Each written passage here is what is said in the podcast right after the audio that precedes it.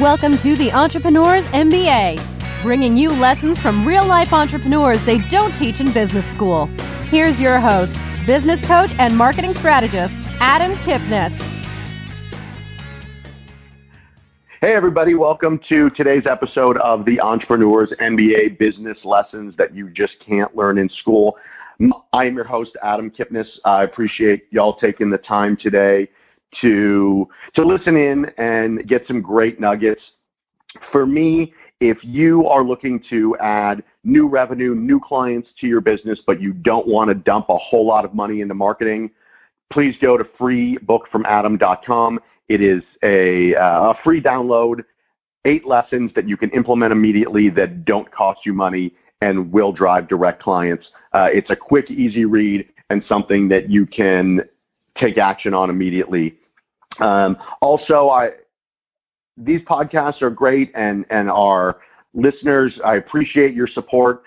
If you like it, definitely leave, leave a comment and a rating on there. Obviously, that helps more people hear it. It's good for me. It's good for my guests. And um, also, your comments help me understand better people to invite in the future and better lessons that I can bring to you. And in business, there's a lot of different ways to market. There's a lot of different ways to to get your message out. One of those is speaking, but part of being a speaker is overall communication and having communication skills. Today, I'm so happy to have John Bates. He is a communication ex- expert. He helps people make TED-worthy presentations, and he's got two really important stories of the my greatest successes came from my greatest failures that we will get to. John, I appreciate you taking the time today. Thanks for being here. You're super welcome, Adam. It's a pleasure. I've been looking forward to this for, for a while now. Yeah, we, we talked, what, uh, probably a month ago. Uh, John and I are in a mastermind together uh, with James Malinchak. Right. We'll, we'll, we'll give him a shout out at uh, bigmoneyspeaker.com. Yeah. He's, he is great, and uh, definitely follow him. Um, amazing nuggets that we get every time we get together. We get together three times a year uh, for two day masterminds. And, and we talked about this podcast because your story is, is so interesting in what you've learned and the chances you took um, and I guess the lessons you learned on that. And we'll get to that in a second, but I want to start with your original path. What started you on being an entrepreneur and setting your own path rather than a traditional job based world that we live in?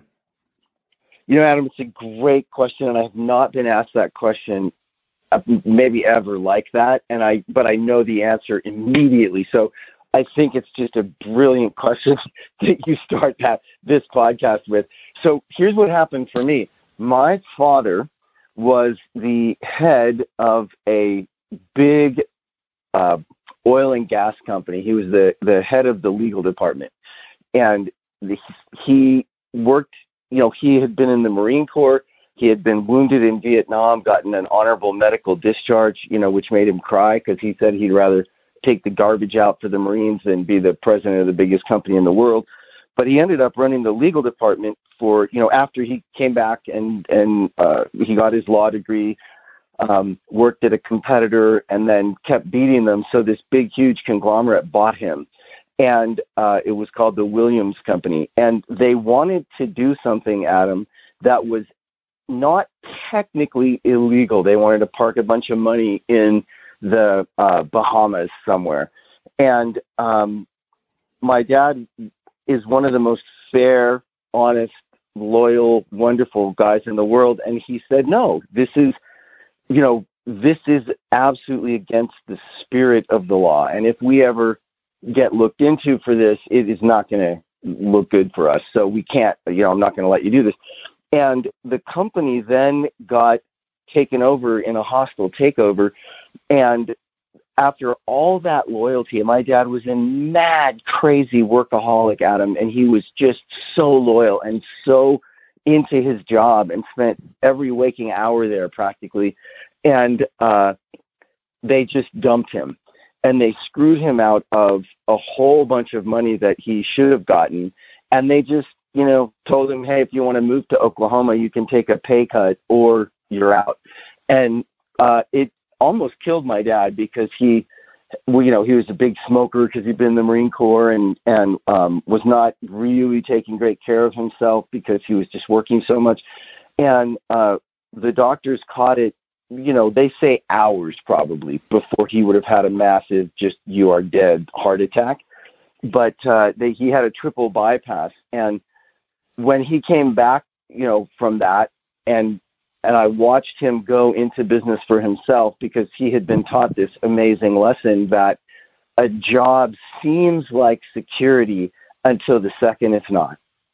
Right? Like that you yeah. could be loyal forever and they'll just let you go if they need to. And that's how business goes, right? That's but watching that happen, it's no it's no secret I think that that's the reason that both my brother and I just I mean, I said absolutely no to corporate jobs. I, there was just no way I was going to work that hard for someone else. So I actually ended up working way harder um, than I would have at a corporate job at all these entrepreneurial startups. But at least I felt like I had a much greater control of my own destiny.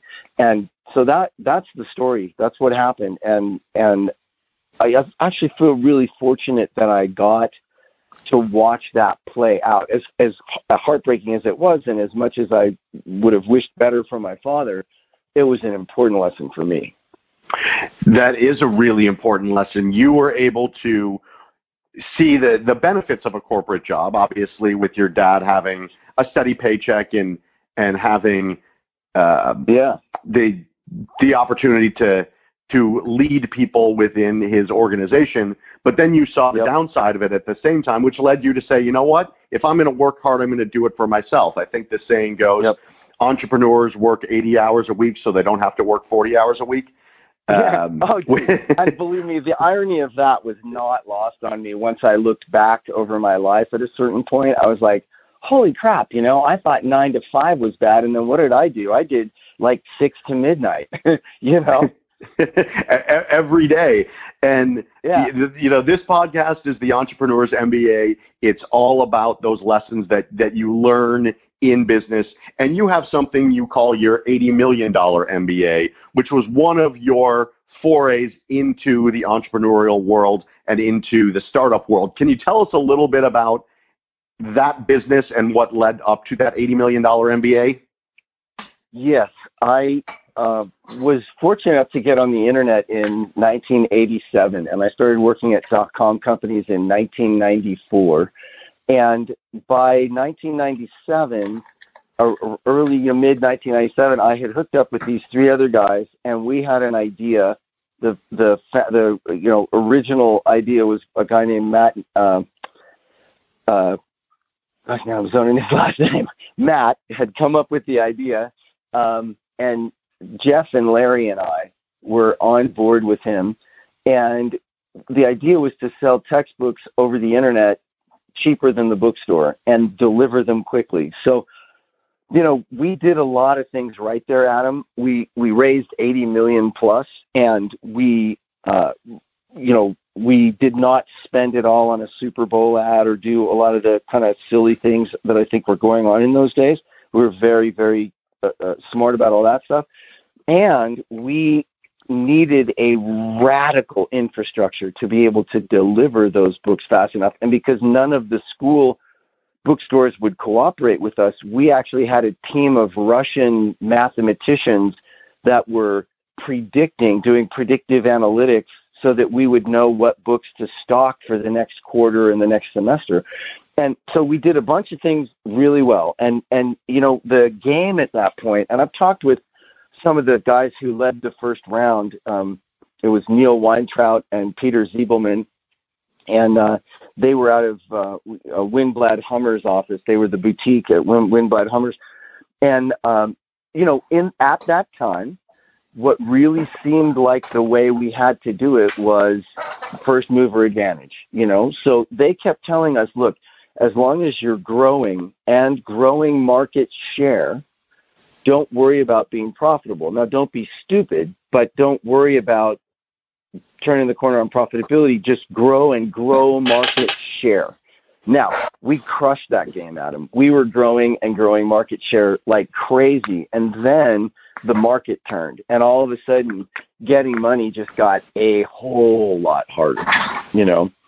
And we probably should have seen that coming because you know there was there there was a little bit of that in the air and maybe we should have just completely hunkered down and gone into cash savings mode but it was just it would have it would have just i mean it, it would have been almost the same as just destroying ourselves and going out of business so um you know the other thing that we probably should have done is sell to Amazon when they were, you know, we should have gone out of our way to court that as opposed to just telling them a flat out, don't even think about it because we're going public ourselves because we're so bad, you know. um, you know. So, so, so, those, so you you started to eat some of your own cooking in in um, in the, the the most egocentric way. Yeah, no, I mean, look, we were young and we were dumb. And here's what's dumb. To think that because and you know this leads to this this this is part of the this is one of the big lessons because you know and so we did pretty well right? We did a lot of things right. Then they pulled the plug on us on October 20th of 2000 and you know at that point as a founder I had no control over anything because we'd raised 80 million dollars you know like like that we just weren't sophisticated and smart enough to have retained control of the company at that point. So when they pulled the plug on us, you know, I got a little bit of advance warning and I got treated slightly differently, but not really. We all got kicked out. You know, we ended up across the street at the 21st Amendment getting drunk and um crying about it, you know with with everybody else and uh and it was awful you know like they just locked the doors everywhere. We didn't get a chance to send out a thank you we love you we're super sorry we're going to screw you now email or anything like that. Uh it just was boom. On one day off the next day people showed up the doors were locked they had no idea what happened which was really really awful. And um i was not sophisticated enough to get that there would be something else so I went into a corner and just cried about it and licked my wounds. And I had a sudden onset of this really gnarly, can kill you, kills a lot of people because it's so rare and, and they don't know what's going on. It's called Stevens Johnson syndrome, and it's an autoimmune disease. And it, I almost died of this autoimmune disease soon after we lost the company. And I think it's because of the stress, and I think it's because I was not sleeping nearly enough which just, if I can insert a little bullet point here, there is a game that entrepreneurs play, Adam, that is the dumbest freaking game to win ever. It's that game of, so Adam, how much sleep did you get last night? Four hours? oh, I I only got three, right? And I win? No. You just lost. If you are the one who's consistently getting the least sleep, you are the biggest loser. That you know, there's nobody that is super uh, successful in any way, shape, or form who does that for very long. Uh, you know, I've listened to a lot of success podcasts and interviews with people, and the really rich, really successful people, they get eight hours of sleep a night at least because they want to be sharp and make good decisions and make good moves versus just be there running in the wheel like a hamster 24 7, you know? Right. And th- there's so many so many little nuggets that you just had in there. One that that comes to mind is just if you had gotten more sleep, what could you have seen coming? How much sharper would your brain right. or brains have been? Uh, but but I wanted to ask two two other things re- just regarding that that story and what happened. And the first one is, it sounds like you were so in the business and getting contracts and shipping deadlines and predictive analysis, yeah. which honestly sounds really cool. That's a podcast probably in and of itself. Really cool, yeah. and yeah. you didn't have the time or the foresight or the knowledge to work on the business. So in oh, hindsight, I had no idea, zero idea there was even that distinction, Adam. Yeah. Wow. Like, you're right. So, in, so you, yeah, you were so into the business that beyond the business didn't even occur to you. Oh, are you kidding? you know, I so wish I would have like had the awakening. I mean, you know, when I almost died, when I walked out of that hospital, I was a different person and I was interested in different things. And one of the big things was I just wanted to make a difference. Instead of I you know, before that it was like opportunity only knocks once. I'm going to succeed. We got to do this, you know. When I walked out it was like I'm going to make a difference. Like every single breath I take for the rest of my life, I am going to make a difference. I don't care about anything more. And uh that was a vastly different approach. And all of a sudden in the world of opportunity only knocks once, that context has no room for failure. In the context of I'm going to make a difference, period, you can fail, you can succeed, you can go up, you can go down. It doesn't matter because you're going to make a difference. Whatever you're doing, uh, I, is what I said, right? I'm going to make a difference. So my context opened up, and all of a sudden I got super interested in things like coaching and masterminding and you know bettering myself and gaining knowledge and i got that i did not know everything like i maybe thought i did you know so it was a and it's funny right because i replicate my dad's experience on some level i just i was at an entrepreneurial company and uh but that near death experience just absolutely shook me to my core and woke me up to everything that has made a difference in my life since. You know, and I was and yes, just working, gonna, I, I was yeah. just gonna ask you that because you grew up in a household where your dad worked his ass off for another company. He made the the right decision or the right call, and my wife um, worked in um, accounting and had to make a decision and, and lost one of her jobs because she wouldn't yeah. play in that overly yeah. gray area of of business and and it almost and and he was then left without a job and thrown out um, of the company that he helped um, really take to the next level, and then had a health challenge that that changed his life. And you pretty much even taking a different path and saying, "All right, I don't want that. I'm going to go yeah. start my own thing." Ten years later, or whatever it was, you yeah. pretty much get thrown out of a company that you were building by the investors. Yeah and yep. had a health challenge of your own. Eh, there you go. It's pretty funny. You know, life, life imitates art, or the other way around, or whatever that is. But yeah.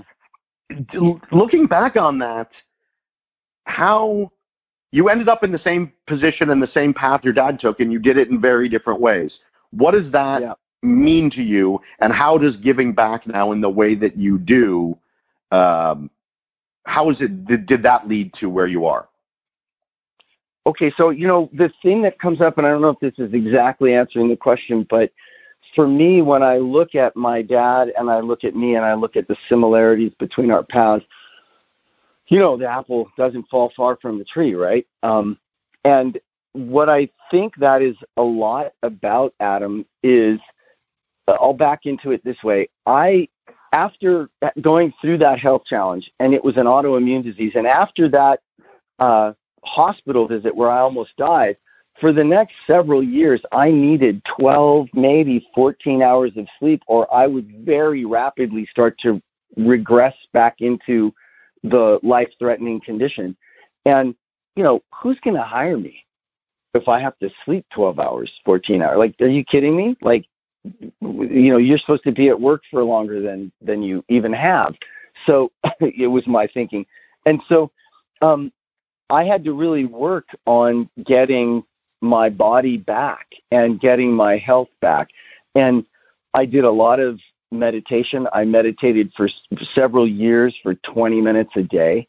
And I did a lot of forgiving myself and loving myself and talking to my inner child and all kinds of stuff like that. But here's the, the big thing I see, Adam.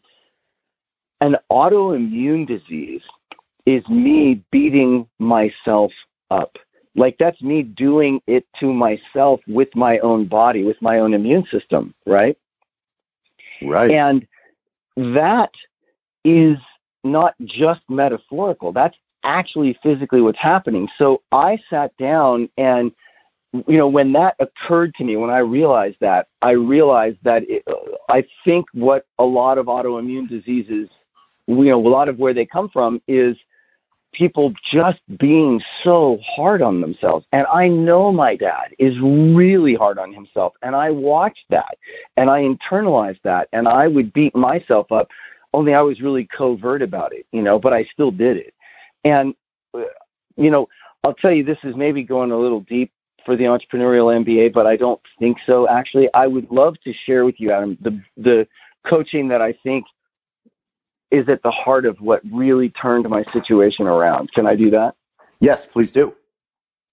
So here's what one of the greatest leadership coaches and trainers in the world said to me about all this stuff because I was, you know, this was after I had almost died, after I had lost my company. I was thinking I was going to just be a loser forever and I'm not going to be okay. And, uh, you know, what am I going to do? And I would wake up in, at three in the morning with my tongue looking like Play-Doh had been pressed up against my teeth, you know, and uh, it was just awful, and I was it was horrible.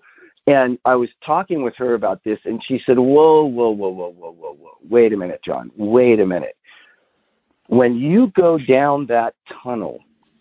of I'm not good enough and beating yourself up and wondering if you're ever going to be okay and just all that negative self deprecating stuff, there is no light at the end of that tunnel, John.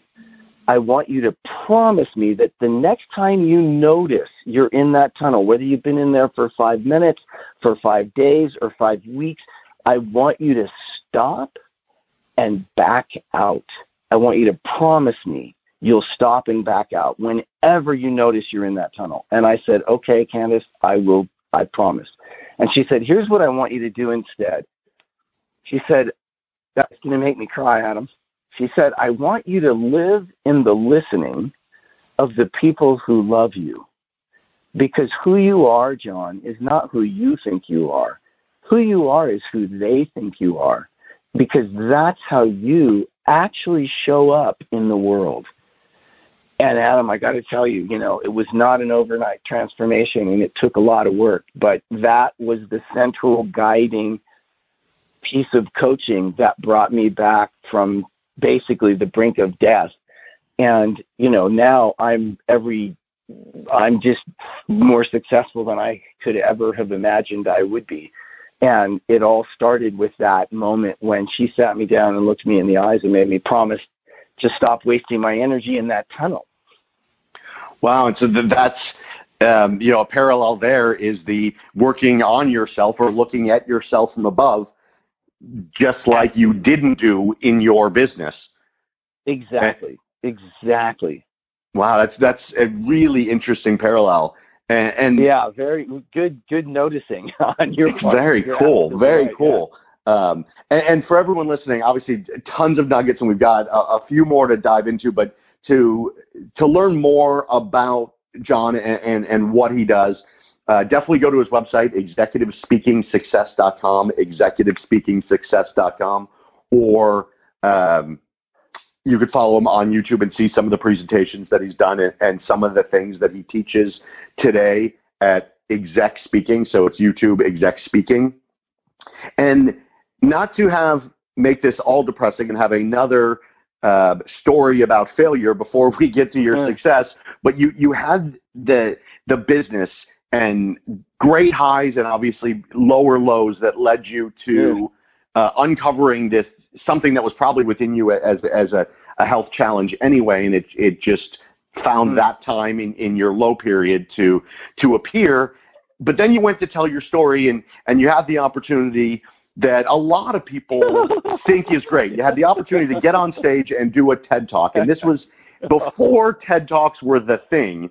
And now, you know, people lead with, "Oh, I, you know, I make six dollars an hour. Not that there's anything wrong with that, but I make six dollars an hour. But I've got a TED Talk, right? Everyone leads yeah. with TED Talk, so you had the opportunity to do that, and I'm not going to say it was as bad as losing $80 million of investor money, but it didn't go well. Tell us about that.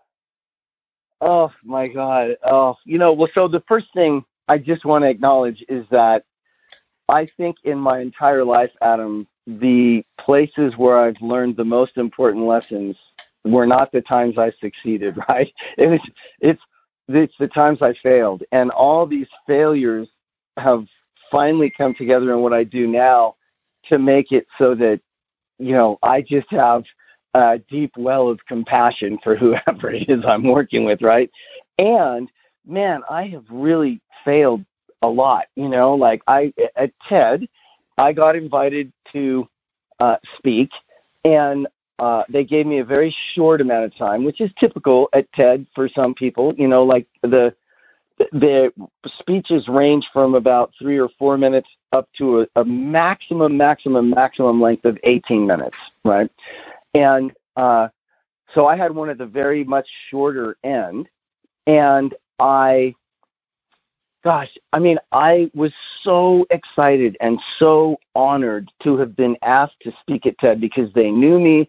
They had, you know, I'd hung out with the woman who picked speakers for TED, and she liked me and I really liked her. We're still good friends. I've spoken at TED after and didn't do quite as bad, but oh my God, I got up and I did every single thing wrong. And, you know, I wrote an article about it at Inc.com. And if you just do Inc.com John Bates, TED fail. yeah, not I'm super proud that that's the big uh, you you know search term that'll find me. But hey, John Bates, TED fail Inc. I think you'll find it. Um, you know, and and I can tell you a thing or two that are key to what I did wrong because I think that what I have learned since then is that what makes TED Talks great makes any communication great. And anyone that's listening to this who's speaking at an event or speaking at, uh, you know, on a panel or uh, in front of a group in any way, shape, or form, man, if you take the lessons from TED and you apply those to your time in front of any kind of an audience, mean, even an audience of one, it will just transform your communication. So, uh, you know, like one of the big things, and probably the number one biggest mistake that I made, and it's probably the num- one of the number one biggest mistakes that I see people make in general, is I knew I was going to be in front of this unbelievable audience. They're super powerful. They can make things happen. You know, look what they did for Simon Sinek, right, et cetera. So I wanted something from that. Big mistake big mistake. I went in and did it on some level for me, not for the audience. And the reason Simon Sinek's talk about Start With Why has gone so incredibly viral, or Brene Brown, or any of the people that are madly, wildly viral on, on TED, is because they didn't do it for themselves. They absolutely, genuinely, I've hung out with Simon Sinek, I've talked to him about this. Uh, genuinely did it for the audience. They were there to serve the audience, not themselves. And man, if you took that one lesson as an entrepreneur and you made every time you got up on stage an opportunity to serve your audience versus serving yourself, I think you would be vastly more successful. I know I have been, you know. right. And and and that's what you do today. I mean, you make people's communications TED worthy. And yeah. obviously one one bullet or one lesson uh, of being TED worthy is is make it about the audience. I, I was having a conversation with uh, another speaker friend of mine on you know why why do speakers fail like why don't they grab their audience and and one of the things we came up with was if you look at Les Brown. Les Brown is probably one of the most well-known and certainly one of the more highest highest paid um, yeah. motivational speakers. And like Les Brown, you know, he's unbelievable. If you haven't seen him, YouTube Les Brown. We're not. I'm not here to to, to pimp him, yeah. but um, definitely go on YouTube and look at Les Brown. But Les Brown became a motivational speaker because he said motivational things. Today, people want to be motivational speakers, and so they speak and hope it's motivational. So so it's a coming yeah. from a different standpoint, and and being TED worthy is about that. It's not about being a speaker so people like you. It's saying what it is that helps people and people gravitating. Yeah.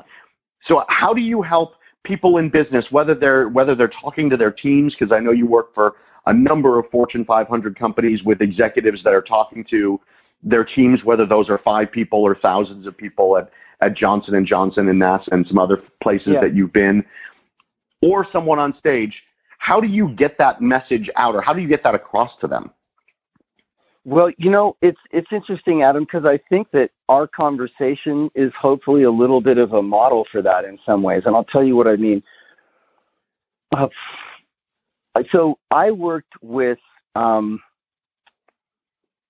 you know, I, I I can't say their name in a public sphere like this. I can tell you, and and and you can probably guess who it is. But I worked with a very very large manufacturing company on their global summit a little while ago. And, um, you know, I mean, they're Fortune top 15, no problem. And, um, but because of the laws, you know, and the, the, all the stuff, I can't say I worked with them publicly, but I can get you a reference from them. um, but anyway, uh, the, the, so a couple things that are interesting about this to me. I think the things, some of the key takeaways they were all giving 10 or 11 minute TED Light talks at this global summit. And they brought me in to work with about 12 or 15, I forget, of their of the division leaders, right? So the absolute top people at this global manufacturing, like really high tech manufacturing company.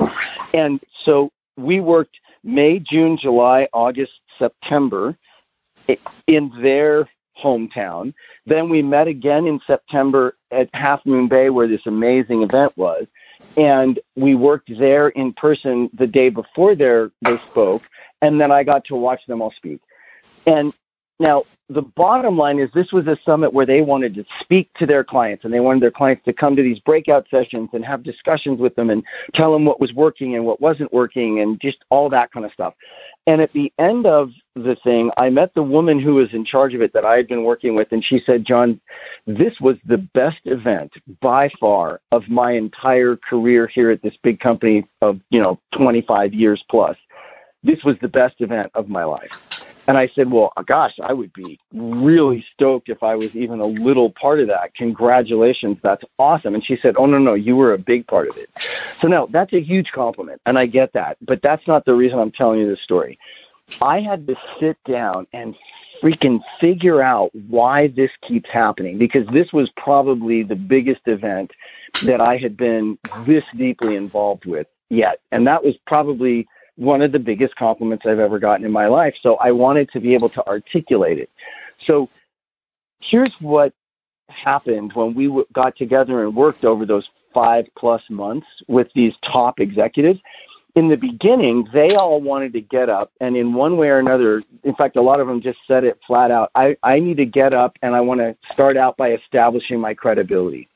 And I said, Well, okay, look, I know that if you've got numbers or letters after your name, your credibility is already assumed. MD, PhD, CPA. People walk in, they assume you're credible. You have letters after your name. And if you've got a card that says VP of this company, you're and you're on stage, like come on. I think people don't realize how often they walk out and their credibility is already assumed. So for sure it was at this event. And I said, we're not going to do that. What we're going to do is we're going to start with a personal story and it's going to explain something about who you are and how you think and what matters to you. And it's going to include a little bit of vulnerability, maybe something you screwed up when you were younger, or we're going to at least show a picture of you when you were in your 20s and you're wearing those goofy clothes, right? Something that's going to humanize you and make a connection with the audience versus standing up and trying to establish your credibility and pushing everybody away, right? And one of the hardest things for me, Adam, with with people in business is to get them to understand and this sounds so trite, but it is so powerful the power of a personal story. Now, it needs to be well told. It needs to have certain elements that people can connect with, right? Like, you know, Les Brown, one of, you know, we have our love of him in common. He says people don't connect with your successes, They connect with your messes. Your message is in your mess. And that's why i w- I'm happy to get on this this podcast with you and talk about what a freaking gigantic failure I am because it's where I learned everything. And I, I have learned over time that even though I feel scared to get on here and admit yet again that I blew my first TED talk, I lost $80 million. I thought I was going to be a failure forever. Heck, maybe I still will be. I don't know. Like, you know, that stuff's really scary for me to do. But after doing it over and over, I've seen the impact it has for people, and I'm willing to get up and talk about that stuff and feel the discomfort because of the difference it makes. And I promised my life to make a difference, so that's what I'm what I talk about. Does that make sense?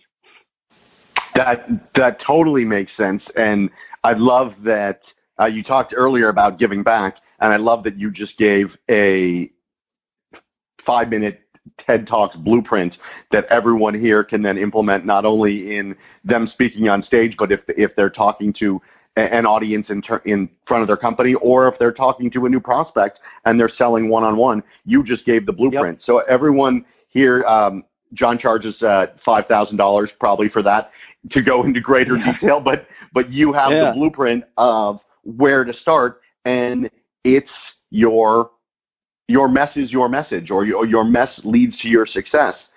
And yep. super powerful, and probably something uh, that I need to do in an upcoming podcast is tell people my story. Why the hell am I doing this? Um, right? Part of it's credibility, and, and I want that, but there's a deeper reason why I chose to to use this format to to learn from you, so I can fix my own crap. Yeah. Well, and listen, that is a story that I am going to say I would love to hear, and I bet everybody listening to this podcast would love to hear, especially Adam, when you tell that story. Here's a few more little secret nuggets here, right? Tell us about your failure.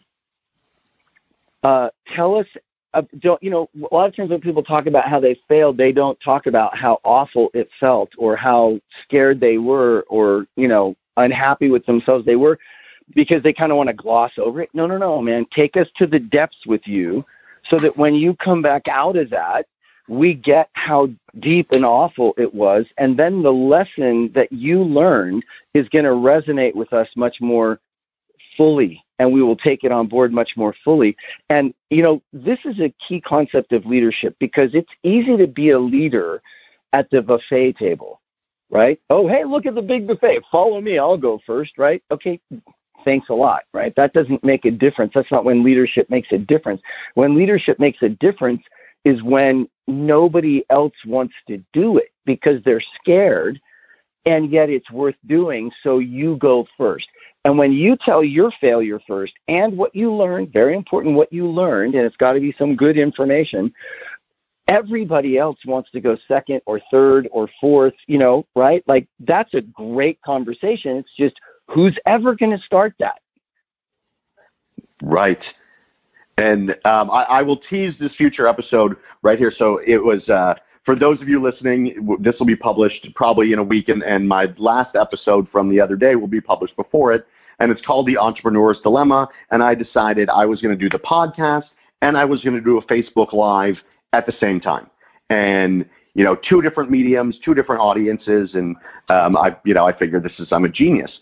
Um, two birds, one stone, and um, like, like I'm the one who just thought of that, right? And, and and so I'm doing it, but then a friend of mine started typing a message on Facebook, and I lost my train of thought, and I was trying to read the message, and then I actually I think read part of the message out loud, which was a little bit weird to the audience and is going to probably be even weirder on the podcast.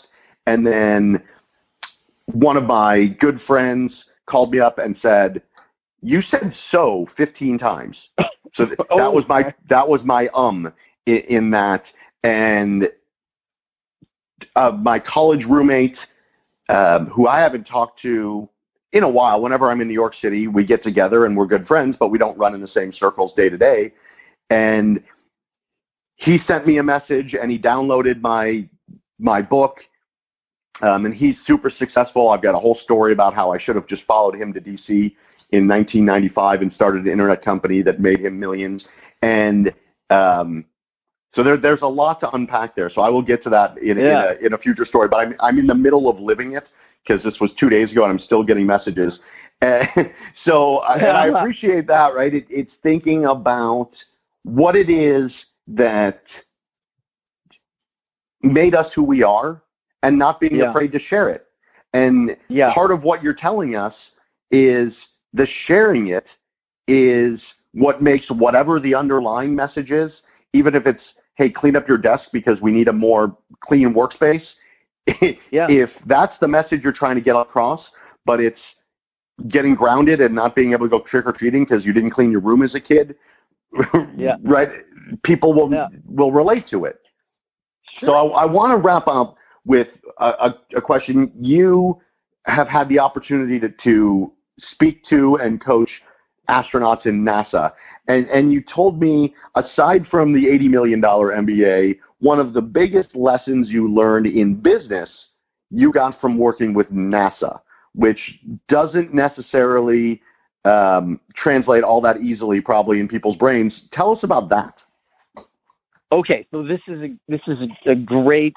I think this is just a great lesson, and especially again, Adam, for your listeners who are entrepreneurs, who are running their own show, doing their own thing, working really hard, moving really fast. You know, I love entrepreneurs, by the way. I just, I don't know, I don't think I said that yet, but I think entrepreneurs are the future and we're actually working on a documentary about co-working spaces and entrepreneurs all over the world. We've been to India, China, Finland, Estonia, all over America. It's been absolutely amazing. So I am a wild fan of your audience, and uh, so when I was, I, you know, I got to do it. Tr- I've done a lot of training for NASA, and uh, I, you know, most recently, I just got to train the entire active astronaut corps. Um, and but this lesson came to me at, at, an earlier training. It's where I first met the astronauts that then brought me in to, to train this December. And it was at the astronaut beach house, which a lot of people don't know about, but there is one beach house left on that whole beach in Florida, Cape Canaveral. they left one house there, and that's where the astronauts go right before they go on their missions with their family and the other astronauts and their families, and they all have a barbecue and hang out on the beach for the day.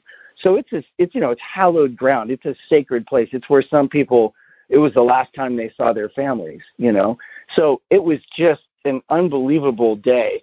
And at the end of my training, a couple of, of the astronauts walked over, Mike and Mike, and they said, "John, would you like to know what the final test to become an astronaut is?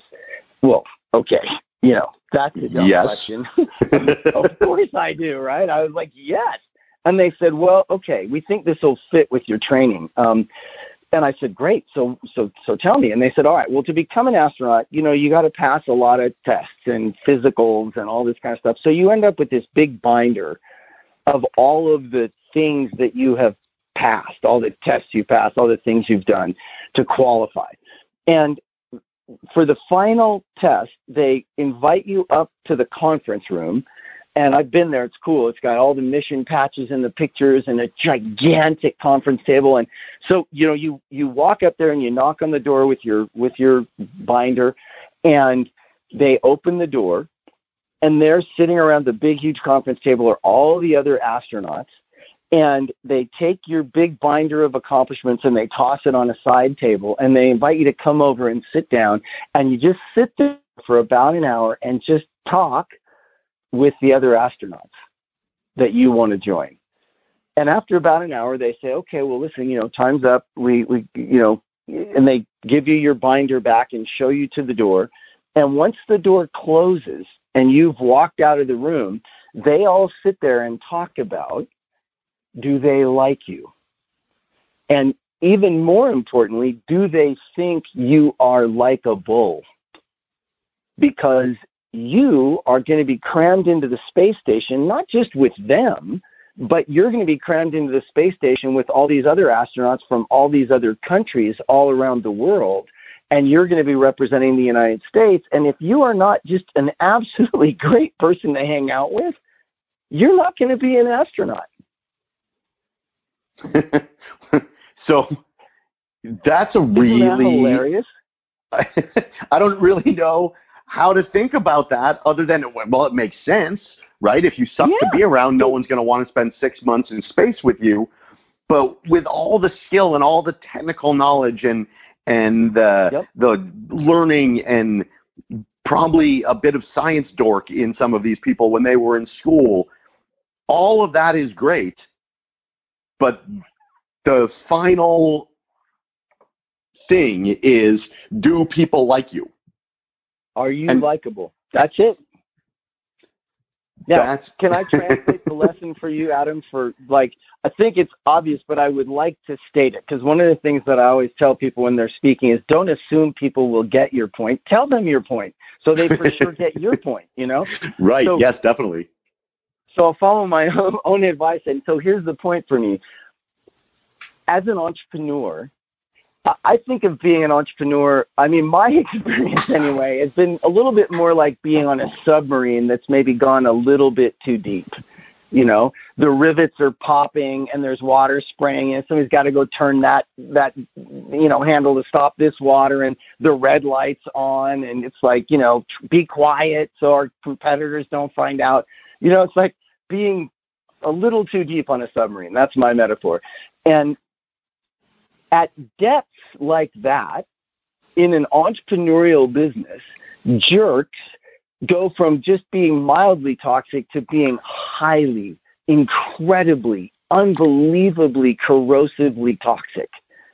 And if it is good enough for the NASA astronauts, it's good enough for me. I think that one of the most fundamental hiring points is after they passed all the other tests of do they understand this? Can they do this? Do they have the skill set? Do they have some experience and blah, blah, blah, all the things you need like that. The final test for me, if anybody's going to work at my companies anymore, is definitely going to be are they likable? Period. Because if they're not, that reflects so badly on me out there in the community. You know, like venture capital people don't invest in jerks. They want to invest in somebody that's going to reflect well on them. They've got money, they can invest in anybody. They're not going to invest in a jerk. I've talked to a lot of people, done a lot of interviews with venture capital folks, and it's one of the things that seemed I, I couldn't believe that at first. But man, the more I talk to people, the more they're like, look, why would I put my reputation on the line? They're going to go to the parties where I am and they're going to be like representing me on some level. And if they're a jerk, why would I do that? So, the, and having a pleasing personality is how Napoleon Hill put it in his Yep. 17 Principles of Success. Are Yep. you likable is how NASA talks about it. In, in the real world, you look at, um, I believe his name's Travis Kalanick or what from Uber, who Yep. was very likable, but through his success in becoming a billionaire, became extremely unlikable to the point where his board said, "No one likes you. Forget about You're what out." you've done for this company. No one likes you anymore, and we want to bring in somebody that people will follow because you've lost your audience." That's so that translates across the board. right. Yep. Yep. Yep. Yep. It's you Fascinating. know, I mean, there you go, right? The guy's probably a billionaire on some level and or, or close, and he still got tossed out because he became unlikable. So to to recap the last 45 minutes or so, and we could do this all day, um, and so we, we might have to revisit this, especially after um, you know I, I throw my baggage out into the world and and ask Yeah. for feedback on it. Um, you know, you learned one on the business versus in the business is a huge thing to keep in in your head and to, and to think about, and then to work Yeah. on yourself as well and know that if you overstress your body or overstress your life, the short term gain probably isn't worth the long term pain. That's right. No, yeah, you're killing yourself. You're, You're killing yourself literally slowly for the killing benefit of yourself, nobody. Exactly. And when you're presenting, give of yourself. Tell tell your story. I Yeah. think you said your mess is your Yep. message because it makes you real. And Yep. to tie it all together, and, and what be likable. Yeah, absolutely. Well, Well- done, Adam. Yes. so hopefully everyone takes notes. That's what I got out of it. I'm sure there's a ton more when I listen to it again that we can unpack. John, really appreciate um, your time, your knowledge, your your stories, um, and the blueprint for you know presenting to whomever, whether it's a client or whether it's on stage. Um, definitely check out John on YouTube, Exec Speaking and Executive Speaking Success.com. Thanks for the time today. Really appreciate it. You're very welcome, Adam. It's a real pleasure. I, I, like I said, I was looking forward to this for a long time. It's you're a great guy in person, and I was really thrilled to do this with you. Thank you. You're very welcome. Look forward to talking with you again, and thanks everyone for listening to the Entrepreneurs MBA podcast. Until next time. You've been listening to the Entrepreneurs MBA. Download Adam's free book, How to Make More Money in Your Business, at www.freebookfromadam.com. This podcast is a part of the C Suite Radio Network. For more top business podcasts, visit c-suiteradio.com.